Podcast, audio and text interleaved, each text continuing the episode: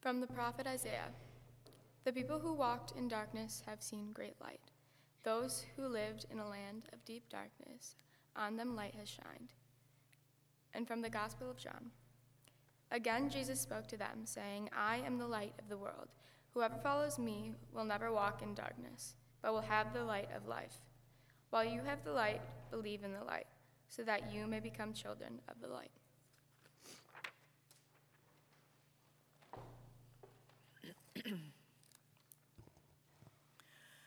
Because too many people are wandering in the wilderness. Because too many people are sitting in the valley of the shadow of death, we light candles. Because people all over the world are suffering and we are too busy to notice, we light candles. Today we stop everything and light these candles one for hope, one for peace, one for joy, one for love. These are the beautiful opening words we heard the Tracy family read as they stood and lit the Advent candles this morning. In this season of waiting and anticipation, I think it is the light that I have been longing for the most. For light is beautiful and mysterious, like God. It is one, but it can be separated into many colors. No one knows if light is made up of particles or waves. Light helps us see things. Jesus gives us the truth about God and about our life, our origin, and our destiny. Light guides us as we travel. Jesus guides us through life. Light promotes growth and life. Jesus brings everlasting life. Light warms and comforts. Jesus welcomes us and calms us. Jesus is our light. John proclaims in his gospel the true light, which enlightens everyone, was coming into the world. And Jesus affirms this I am the light of the world. Whoever follows me will never walk in darkness, but will have the light of life. Jesus, light of the world, please bring your please be reborn in our hearts. The lighting of candles symbolizes that light and so has been a part of religious worship for centuries.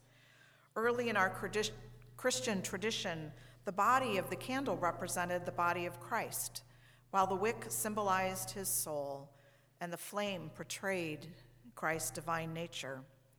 We have always had a Christ candle lit during our worship services here, for it not only symbolizes Christ's presence with us, it is also a symbol of the illumination of the love of God with us, around us, and within us. And recently, we have had an acolyte bring in the light of Christ. The beautiful children carrying in the light has become one of the most poignant moments of worship. The innocence of that child bringing in the light is a powerful reminder of the hope for our darkened world. In many traditions, the acolyte returns at the end of worship to relight their candlestick and carry the flame out, a symbol of the light of Christ being carried back out into the world. That's the point, isn't it? To have the teachings of Christ teach, touch us so deeply during worship that we are called to carry that illumination back into a darkened world, so in need of the light that Christ brings the light of hope and peace and joy and love. The light is not meant to stay here. As Jesus said, while you have the light, believe in the light, so that you may become children of the light.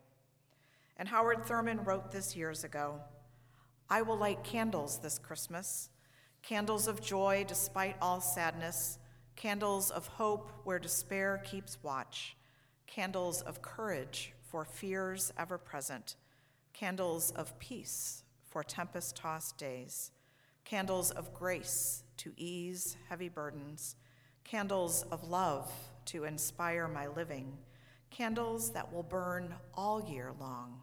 Christmas is not a single day or even a season, Christmas is a way of life. Hear once more the last four lines of the Advent candle liturgy. May the light from these candles overwhelm the world. May the light from these candles illuminate the valley of the shadow of death. May the light and the fire from these candles burn away everything that is preventing God's love from being born among us. Brothers and sisters, be not afraid, even now, even now. God's love is overwhelming the world. Brothers and sisters, we wait with great anticipation for love to come down at Christmas. Christ is coming, that we know. But how will we be that advent of light? How will we be a vessel of love and light that can overwhelm the world?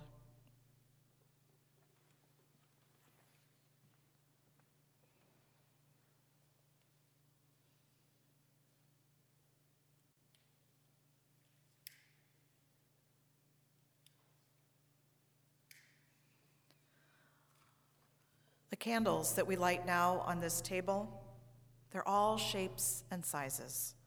Just like each of us, the light that we can bring into the world is as diverse as our gifts. O Creator of all good things, as we wait with great anticipation for your Son to be born once more in our hearts, let us pause for a moment this morning to prayerfully consider how we might be bearers of your love and light. In Christ's name, may the offering of our lives today and always be most generous. Amen.